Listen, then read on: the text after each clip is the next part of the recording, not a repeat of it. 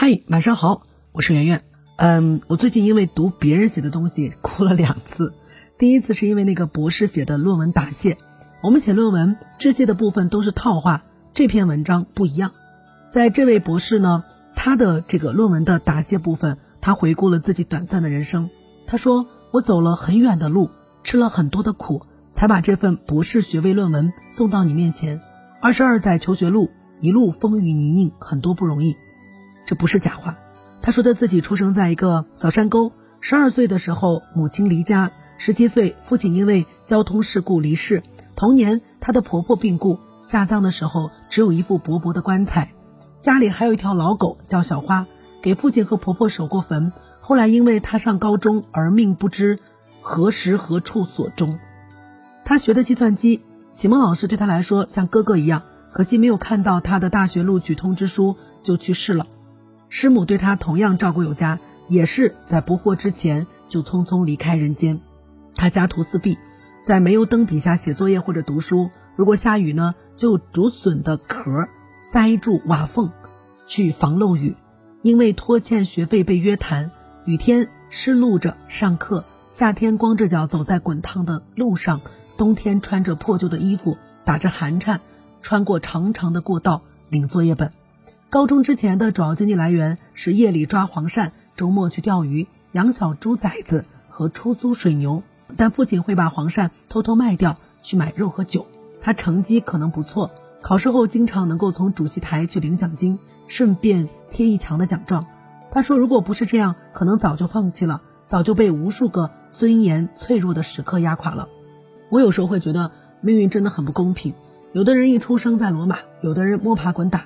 耗尽心力去争取那些可能本来是稀松平常的东西，但看完这个致谢，又觉得命运很公平。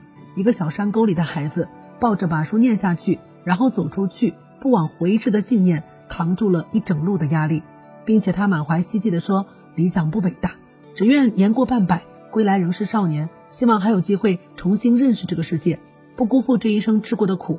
最后，如果还能做出点让别人生活更美好的事情，那这辈子就赚了。”真的是好有力量。知乎高赞说就应该拍一部电影，不用请什么名贵的演员，不要什么华丽的狗血故事，也不需要什么狗尾续貂的搞爱情，就一个山区孩子念书念到博士，拿到博士毕业证书就可以。内容可能平淡，但精神却是惊涛骇浪。我想起另外一个惊涛骇浪，这个人呢出生在贫困的小山村，然后四岁丧父，母亲因为悲切过度精神失常，哥哥姐姐离家出走。留下十岁的他和妈妈相依为命，他一边求学一边照顾妈妈，一边捡废品，一边跟着大人们上山采药卖药。初中在学校附近山上搭简陋的草棚，跟母亲一起住。高中租别人废弃的猪圈，脏臭乱，夏热冬冷，生活多艰难，想都想不到。他想到死的一次是因为高考失利，考前感染了重感冒，也没钱看病吃药，最后呢以六分差距落榜。他觉得好恨不公平。跑到父亲的坟前，疯了一样咆哮：“你为什么把我带到这个世界？你把我带到这个世界，然后就离开，不管不问，又不能保护我。”好在崩溃之后没有放弃，求了个机会去复读，考上了大学。再往后，媒体报道他说他是千里背母上学的贵州孝子，他觉得特伤自尊，花钱买了好几百份有他报道的报纸。大学毕业之后，有企业想要给他年薪五十五万。他拒绝了，因为他知道对方看中的不是他的实力，而是所谓的噱头。最让人动容的事迹呢，他身上的不是背母上学，而是他大学期间资助了三个一起捡过废品的弟弟妹妹上学，并且当其中最小的一位妹妹想要放弃学业的时候，他深受震动，放弃了城市的机会，回老家当老师。那时候的他放下了自己的自尊心，为了唤醒孩子们的梦想，一遍遍的自揭伤疤，讲自己的故事。为了资助孩子们上学。他找人借钱，给人演讲，甘愿成为那个噱头，直接间接的资助了两千个学生。有人评价他说他走在黑暗里面，却活成了别人的光。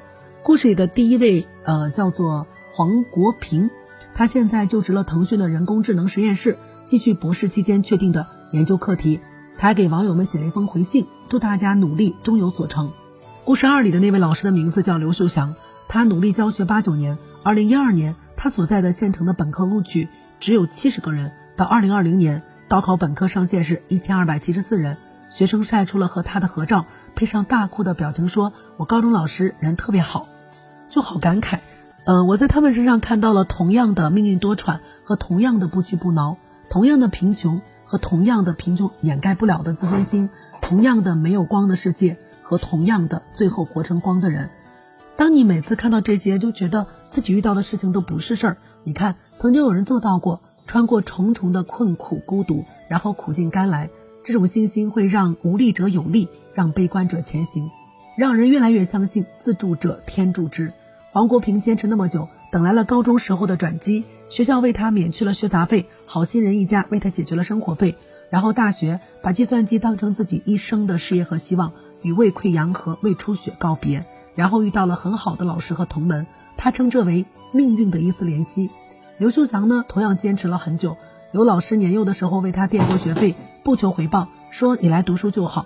有校长被他打动，允诺免除他的学杂费，让他有机会复读。其实苦难并不磨砺人，也不成就人，苦难只是筛选出了那些本来就坚韧勇敢的人。最后想说，知识真的是可以改变命运，所以我们一遍一遍的提醒大家：愿你卧玉抱珠，读书习文。P.S. 我第二次哭是因为在给小孩讲书的时候，呃，讲到窗边的小豆豆。